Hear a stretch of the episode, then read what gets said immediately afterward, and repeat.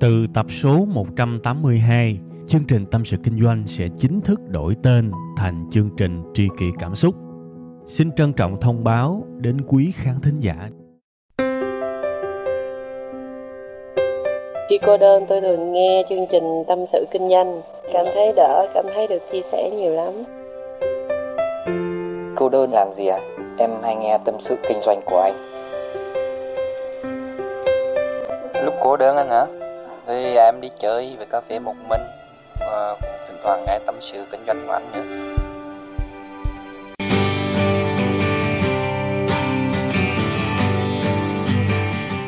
Hello các bạn, đang đến với chương trình Tâm sự Kinh doanh được phát sóng vào 7 giờ sáng thứ hai hàng tuần trên tâm sự kinh doanh.com. Lâu quá không có hỏi các bạn một câu hỏi quen thuộc, à, các bạn có khỏe hay không? Hy vọng là tất cả các bạn đều khỏe ha.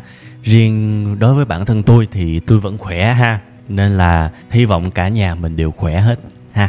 Bữa nay thì cái số mà các bạn đang nghe á, nó sẽ được up vào một trong những cái dịp lễ lớn nhất của Việt Nam và được nghỉ dài nhất.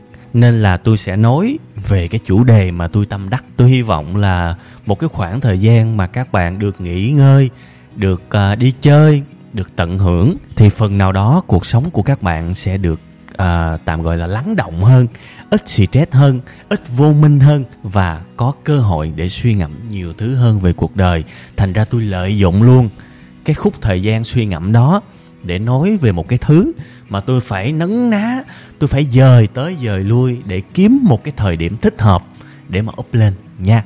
Đó là cái gì? Đó là chủ đề tôi không để người khác định nghĩa mình là ai nha thường thường đó các bạn các bạn có để ý không? Khi mà tôi viết bài hay là tôi làm video thì tôi hay rạch rồi rất là rõ ràng. Giữa hai chữ chữ tôi và chữ tôi. À các bạn có để ý không? Thường thường á, chữ tôi là khi sử dụng với một cái hàm ý hài hước, gần gũi. Thì các bạn thấy là những cái bài viết chữ tôi rất nhiều, đúng không? Nhưng lâu lâu có những cái vấn đề nó nghiêm túc thì tôi lại sử dụng chữ tôi để thể hiện cái sự trịnh trọng và như là một cái dấu hiệu cho mọi người biết đây là hoàn toàn nghiêm túc. Ở đây không có sự hài hước nha, hài hước nhiều rồi. Bữa nay sẽ là nghiêm túc và cái bài của các bạn đang nghe đó, nó cũng y chang như vậy á. Tôi đặt tên là tôi không để người khác định nghĩa mình, ha. Các bạn có bao giờ, một lúc nào đó nha, từ nhỏ đến lớn, các bạn cảm thấy hoang mang khi mà bản thân mình không có giống người khác không? Mình thấy hoang mang vô cùng, mình dị biệt, mình khác biệt, mình thấy kỳ kỳ sao? Và xung quanh chúng ta là một cái sự mặc cảm, là chính mình nó mặc cảm, tại vì mình không giống người ta. Các bạn có bao giờ cảm thấy như vậy không? Chắc là có nhiều ha. Và bản thân tôi cũng có rất nhiều. Tôi lớn lên bằng cái sự tự ti, thưa các bạn, nha. Nhưng mà tự ti như thế nào thì từ từ tôi kể cho các bạn nghe những câu chuyện của mình và kể cả những câu chuyện của người khác, chuyện bao đồng đó mà, để nói rõ hơn về cái ý nghĩa của mình.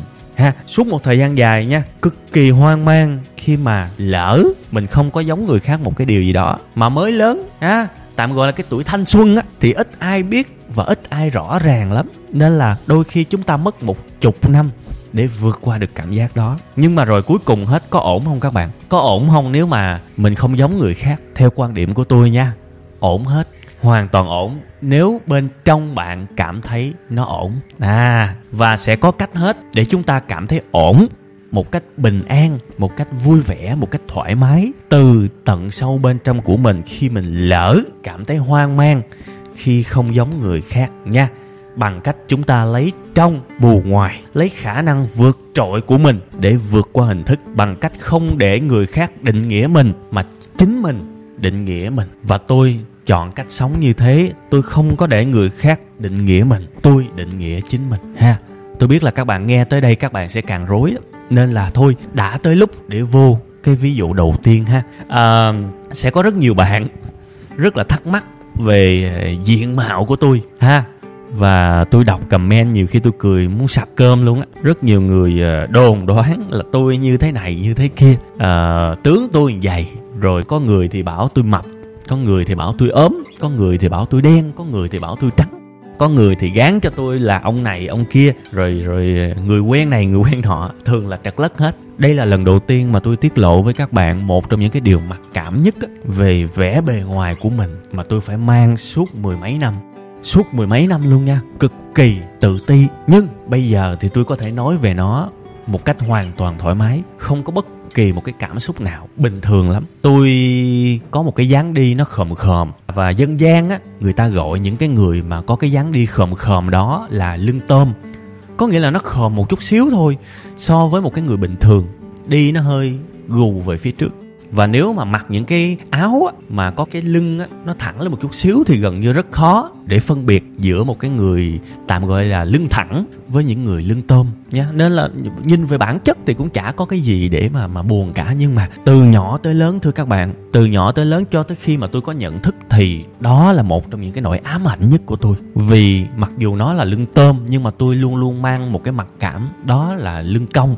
Và có rất nhiều khi tôi cho rằng đó là lưng gù. Đó À, tại vì tôi thấy lưng mọi người ai cũng thẳng băng hết tự nhiên mình lại sinh ra nó lại vẹo vẹo như vậy. À và đó là một cái sự mặc cảm khủng khiếp từ nhỏ tới lớn. Và suốt một thời gian tôi hoang mang tôi không biết tại sao tôi muốn được như mọi người. À và tôi cố gắng tôi đi nó thẳng. Cái thời đi học á, và cái thời học đại học tôi cố tình tôi đi cho nó thẳng thẳng lên. Tôi ưỡn về phía trước để tôi đi. Nhưng mà cái cấu tạo cái cái xương của mình nó như vậy rồi ưỡn thì nó rất đau. Và đó là một cái sự thống khổ thưa các bạn. Tôi để ý quá nhiều tới bề ngoài của mình mặc dù nó chẳng hề tệ. Nó chẳng hề gọi là là tật nguyền hay là cái gì cả. Nó rất bình thường thôi. Và rất nhiều người giống tôi chứ không phải không. Nhưng mà bản thân mình nhìn vào mọi người và mình định nghĩa lại một cái, cái vẻ bề ngoài của mình thành một cái gì đó không chuẩn và dị biệt so với mọi người đó là một cách tự với cảm xúc của mình. Đấy, rồi bẵng đến một thời gian, tôi cũng ít tiếp xúc với mọi người xung quanh. Tôi một mình nhiều hơn, tôi cô đơn nhiều hơn, thì tôi tập trung vào cái việc mà sự nghiệp. Đấy, và chú ý làm một cái gì đó để chứng minh với cuộc đời.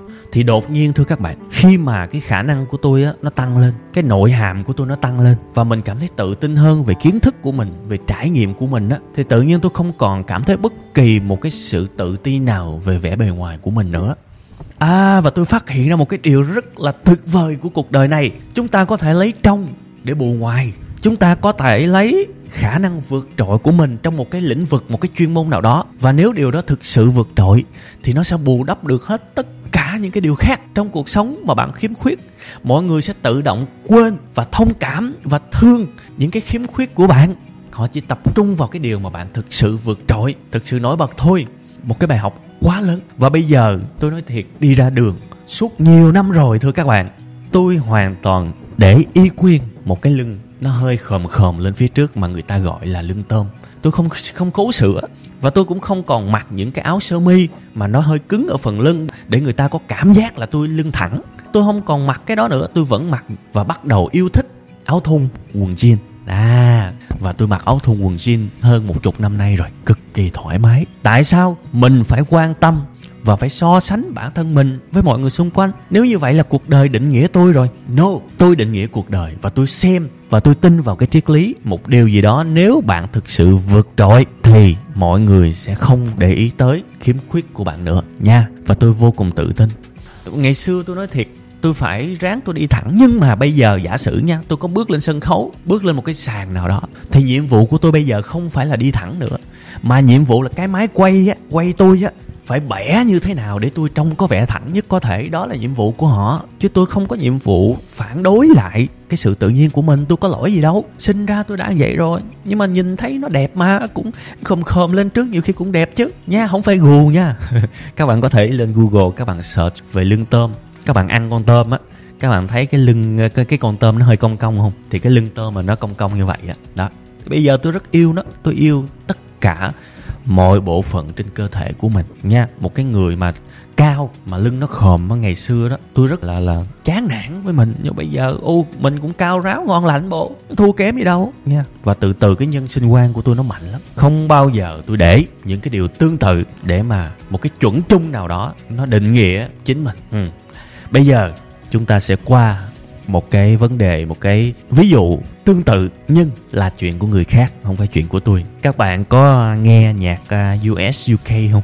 Nhạc Âu Mỹ đó mà. Với những ca sĩ nam bây giờ á, đố các bạn đâu là những cái ngôi sao mà có thể gọi là top đầu nổi tiếng nhất à bạn nào mà nghe trường vũ hay là phi nhung chắc là ít biết cái này ha nhưng mà tôi biết là các bạn trẻ trẻ bây giờ á, thì nghe nhiều lắm tôi thì tôi có cái thói quen là tôi chạy bộ tập thể dục. Thành ra tôi nghe ráo hết trong cái lúc tập á, thì tôi nghe đủ thứ thậm chí nói thiệt các bạn á, tôi ờ, cũng không phải là nhỏ bé gì. Tôi, nhiều khi tôi cũng kiếm nhạc hàn quốc tôi nghe luôn á.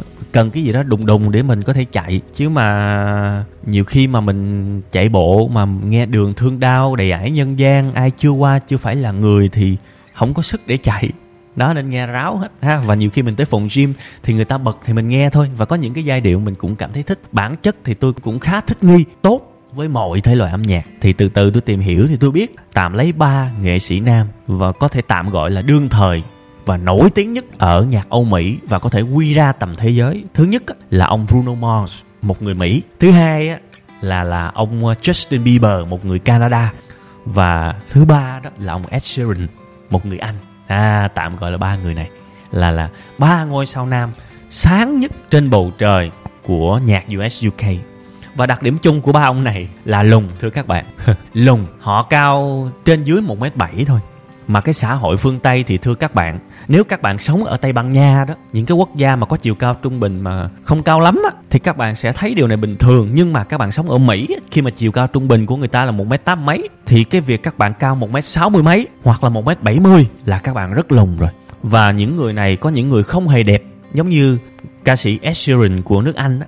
Xấu Và truyền thông phương Tây cũng gọi ông này là cái ông xấu trai. À còn ông Bruno Mars cũng là cái ông rất lùn ông Bruno Mars là cái ông lùn nhất trong đám luôn. Nhưng mà họ đã có rất nhiều những bài hát trên một tỷ lượt view ở trên YouTube. Họ bây giờ không còn là ngôi sao nữa, họ là siêu sao. Vậy tại sao họ đạt được chuyện đó? Từ xưa tới giờ, nghệ sĩ nổi tiếng thì chúng ta hay nghĩ, đặc biệt là nghệ sĩ nam, là phải có thanh và có sắc. Sói ca, đúng không? Nhưng mà tại sao trên cái đỉnh ngôi sao, những ngôi sao sáng nhất lại là những ông lùn lùn và kể cả có những ông không đẹp trai trong ba ông này thì ông Justin Bieber là ông đẹp trai nhất Còn hai ông kia cũng bình thường. Nếu không muốn nói là ông Ed Sheeran là ông xấu. Tại vì họ không chọn cái con đường sắc đẹp để định nghĩa bản thân họ. Họ tự định nghĩa bản thân họ bằng tài năng. Và tôi lại lặp lại một lần nữa cái chân lý mà tôi phát hiện ra trong cuộc sống của mình á.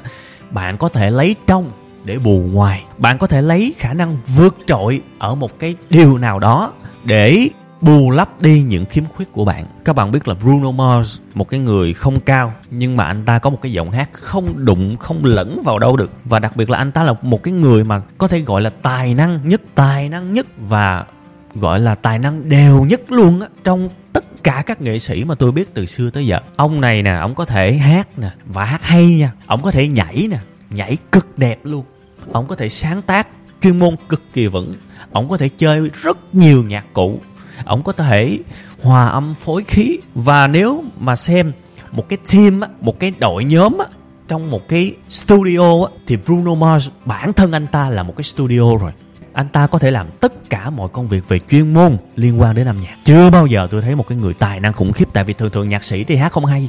Nhạc sĩ thì không thể nhảy. Mà cái ông nhảy thì thường không có sáng tác được. Đó, cái ông này ông rất lạ. Ông toàn vẹn tài năng luôn, thưa các bạn. Và ông này, ông có một cái niềm đam mê khủng khiếp nhạc của ổng thời kỳ đầu á nói thiệt rất là là lạc quan yêu đời. Và ông này cả cuộc đời ổng, cái thời điểm mà mà ổng chưa nổi tiếng, ổng chỉ nhạc nhạc nhạc nhạc nhạc. Và cái tình yêu lớn của ổng á, đến với nhạc, nó tạo ra một cái chất riêng, một cái sự lạc quan và luyện tập luyện tập luyện tập thì bây giờ người ta thấy một cái người nghệ sĩ cao. Tôi, nếu mà tôi nhớ không lầm, chỉ cao một mét sáu mấy thôi. Ở việt nam là đã bị coi là lùn rồi đó. Nhưng mà mỗi lần lên sân khấu là tất cả một cái nhóm người, hàng chục, hàng trăm ngàn người ở dưới những người cao lớn phải ngước lên nhìn anh ta, nhìn anh ta nhảy và bị khuấy động theo bởi tài năng của anh ta.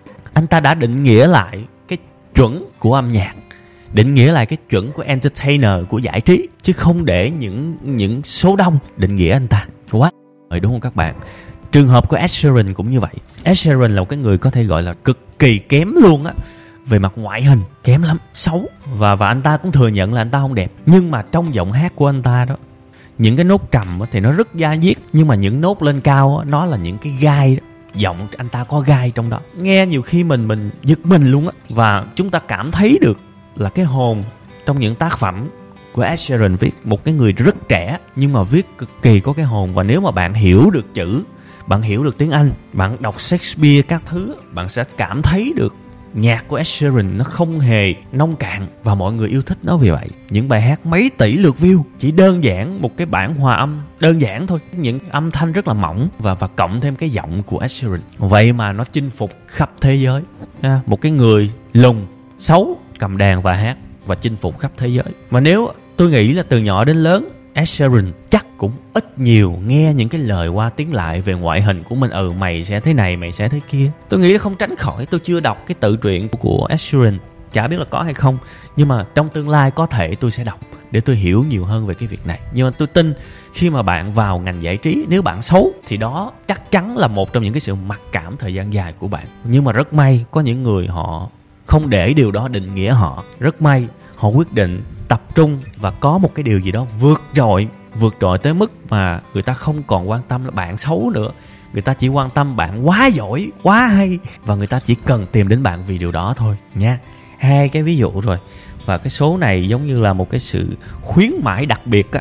Nên là tôi cho thời gian nó dài thả ra luôn ha. Bây giờ sẽ qua tới cái ví dụ số 3 ví dụ số 3 là cái ví dụ quay trở lại của tôi ha à, về ăn mặc đi ha. À, nhiều người trong các bạn, tôi biết là có những cái sự mặc cảm ha, về vẻ bề ngoài lắm. Nhưng mà tôi hỏi các bạn nè, bạn đã bao giờ dám mặc áo thun quần jean đến gặp một khách hàng mà bản thân ông đó là chủ của một công ty lớn hay không? Đã bao giờ bạn dám như vậy không? Nếu bạn là một cái người trong một công ty mà đến gặp một cái người quan trọng mà bạn ăn mặc như vậy, tôi nghĩ là bạn sợ, bạn không dám đâu. Bạn sợ, một cái nỗi sợ mất hợp đồng rất cao. Phải ăn mặc lịch sự, nước hoa, dầu thơm mọi thứ phải chỉnh chu đúng không? Đúng, bạn không sai. Bạn không sai, nha. Và tôi nghĩ điều đó nên với các bạn.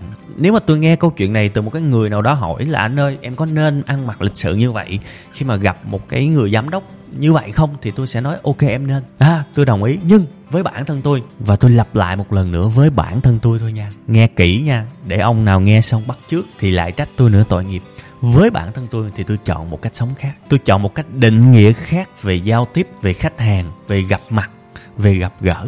Tôi chọn một cách khác và tôi rất hài lòng với những lần như vậy.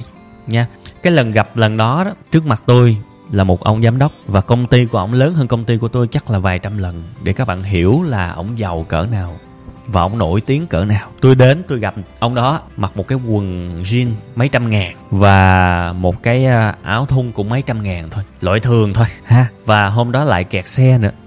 Tôi phải lấy cái chiếc xe wave của mình xe honda wave, xe số nha, để chạy tới. Gạt chống rồi bước vô gặp bắt tay như đúng rồi. Vấn đề là tôi không có cảm thấy tự ti, tôi không cảm thấy ngại ngùng gì hết. Và tôi hoàn toàn tự tin nữa là khác. Tại sao tôi lại tự tin, thưa các bạn? Lạ ha bây giờ phải đi vòng vòng để các bạn hiểu cái ngữ cảnh. Bản thân tôi gần như là tôi rất ít, thậm chí là không hề xuất hiện trước truyền thông đại chúng. Tôi chỉ nổi tiếng thôi, không có nổi hình, đúng không các bạn? Cái này thì các bạn làm chứng cho tôi và tôi cũng nói đi nói lại rất nhiều lần và tôi không bao giờ PR, không bao giờ giới thiệu cái dịch vụ tư vấn doanh nghiệp mà tôi có triển khai nhưng rất chọn lọc nha. Thường thì tôi sẽ từ chối 100% luôn á. Nếu mà có một ai đó email cho tôi và nói là muốn hợp tác hay là muốn mời tôi triển khai doanh nghiệp các thứ. Không tin bạn thử email cho tôi đi, chắc chắn là bạn sẽ nhận được một email từ chối. À, đây là cái điều mà ít người dám nói lắm trước đại chúng không phải là chảnh nhưng mà đó là cái nguyên tắc khi mà làm việc của tôi. Đương nhiên là nó sẽ rất là dở trong nhiều cái khía cạnh nhưng đối với tôi là nó ngon ha. Thường á, thì tôi sẽ chỉ cân nhắc những khách hàng do khách hàng thân thiết khác giới thiệu cho tôi thì tôi mới nhận thôi. Nha còn khách hàng mới thì tôi không nhận. Và từ đầu năm đến giờ gần như là một trăm phần trăm á những cái email ngỏ lời hợp tác là tôi từ chối hết trăm phần trăm luôn nha và tôi biết là sẽ có người ghét tôi vì cái này. Ừ, chảnh thì tôi mới nói rồi. Tôi nói là cái điều này nếu mà tôi là một cái người mà tách khỏi cái hồn của tôi á tôi nhìn vào chính bản thân mình thì tôi cũng ghét mình. Nhưng mà đây là cái con đường tôi chọn. Bạn hiểu không? Đây không phải là con đường mà số đông gán cho tôi. Tôi không để số đông định nghĩa mình. Tôi không để người khác định nghĩa mình. Tôi định nghĩa mình. Và tất cả có lý do hết. Quan điểm của tôi là tôi phải nỗ lực không ngừng để tôi thực sự nổi bật. Để người ta tìm đến tôi. Để tôi chọn lựa khách hàng chứ tôi không có đi xin để được làm dự án của người khác. Nha, nhớ nha, đây là quan điểm cá nhân của tôi, đây là định nghĩa cá nhân của tôi. Và tôi biết nó sai lầm nhiều lắm chứ, đối với cuộc đời của nhiều người. Nên, đây là quan điểm cá nhân của tôi, đây là cách sống phù hợp của tôi, nhớ kỹ nha. Chỗ này phải lặp đi lặp lại nhiều lần, tại vì nhiều ông nghe ba chớp ba nhán, rồi làm theo mệt lắm nha. Đây là định nghĩa của tôi tôi nhớ hoài một cái bài báo mà tôi đọc ở trên trên à, mấy trang báo thể thao đó các bạn. Tôi đọc tôi thích lắm. huấn luyện viên Park Hang-seo là một cái người rất nổi tiếng ở Việt Nam đúng không? Các bạn biết là mời ông này là phải đi kiếm ông á. bầu đức nói một câu mà tôi rất tâm đắc. Huấn luyện viên giỏi á, chả ai đi nộp đơn nộp cv cả. Mình phải tự đi mời họ tại vì tự ái họ cao ha. Và tôi đọc tôi mê vô tình trùng với triết lý sống của tôi. Các bạn đừng hiểu lầm nha. Tôi chỉ là hạt cát thôi so với những cái người mà tôi kể ở trong cái cái audio này không có ý so sánh cũng không có ý chảnh nha. Đừng hiểu lầm. Nhưng mà đó là một cái nguồn cảm hứng để tôi biết là à trên đời này vẫn có những người họ rất giàu có họ rất thành công và họ có thể sống và quy định người khác phải tuân theo cái luật của họ. Họ định nghĩa cái mà người khác phải chấp nhận chứ họ không tuân theo cái định nghĩa của cuộc đời cái định nghĩa của số đông. Nha tôi rất thích. Quay trở lại với cái vấn đề mà ăn mặc đơn giản á, mà gặp ông khách đó, đó.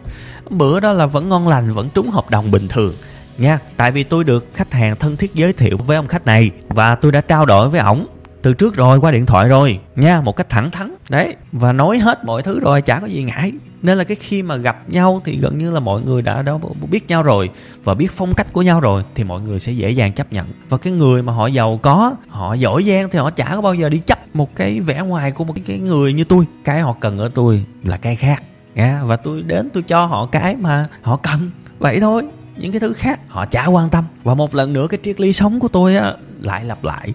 Đó là có ổn hay không? Ổn hết. Lấy trong, bù ngoài. Lấy lấy một khả năng vượt trội nào đó để bù đắp đi những hình thức, những tự ti, những khiếm khuyết của bạn. Thì cuộc đời sẽ ổn. Tôi đâu có sợ mất hợp đồng vì một cái quần jean đâu, nha. Ngày xưa đó, lúc mà nghèo đương nhiên là tôi sẽ phải cố câm nín, sẽ phải cố nói những gì mà người ta thích mình nói. Rồi mặc những gì mà người ta cho là chuẩn đi đứng như thế nào, thậm chí là cái cái hệ xương mình như vậy mà mình còn phải cố gắng mình đi cho thẳng để đừng có bị nói ra nói vào, ha. Rất nhiều thứ mình làm mà mình không thích, nhưng tôi có mục đích hết. Cuộc sống của tôi tôi có định hướng rõ ràng và tôi nghĩ là tôi hơn nhiều người ở cái chỗ là tôi rất biết rất rõ mình muốn cái gì, nha. Tôi cố gắng sống chết để được sống cuộc đời mà mình định nghĩa. Và tôi không có ngại thể hiện cái đó ra. Với một cái lớp bọc thứ nhất là của lương tâm. Và thứ hai là nếu cái điều mà tôi định nghĩa nó không hại ai, thì tôi cho mình cái quyền được thoải mái làm tất cả mọi thứ nha. Ví dụ bây giờ một cái người nào đó nói với, nói chuyện với tôi, và với uy tín của tôi hiện có, kể cả trước mặt tôi là một ngàn người, nếu chuyện đó tôi không biết, tôi không ngại nói là tôi không biết, anh không biết, em có thể giải thích cho anh được không? Tôi không ngại bị người khác nói ừ ờ, đi dạy, lum la rồi video cả triệu view, rồi rồi rồi biết tuốt. Mà bây giờ câu đơn giản gì cũng ngu không? Tôi không sợ câu đó. Giả sử tôi có đi thi ai là triệu phú, thì chắc có thể tôi sẽ gặp những câu rất là đơn giản với nhiều người, nhưng mà tôi không biết. Tôi không có sợ ngại nếu mà có người chửi tôi ngu. Tôi sẽ vui vẻ và nói là tôi không biết. Bởi vì tôi nghĩ là sống như vậy nó sẽ thoải mái, sống như vậy nó sẽ hạnh phúc và được là chính mình. Và bao nhiêu người trong các bạn đã được là chính mình và dám sống là chính mình? Ha nhiều khi nhiều người phải ganh tị với tôi chứ. Chứ tôi không có việc gì phải ngại về những chuyện đó. Hoặc là những cái vụ bản quyền. Cái cách mà tôi xử lý và tôi nói thẳng luôn đi quay trở lại nói thẳng luôn cái vụ của bạn đạt đi. Ha một cái người lấy bài của tôi sửa ý trong bài của tôi rồi xóa chữ ký trong bài của tôi đổi lại thành chữ ký của ổng.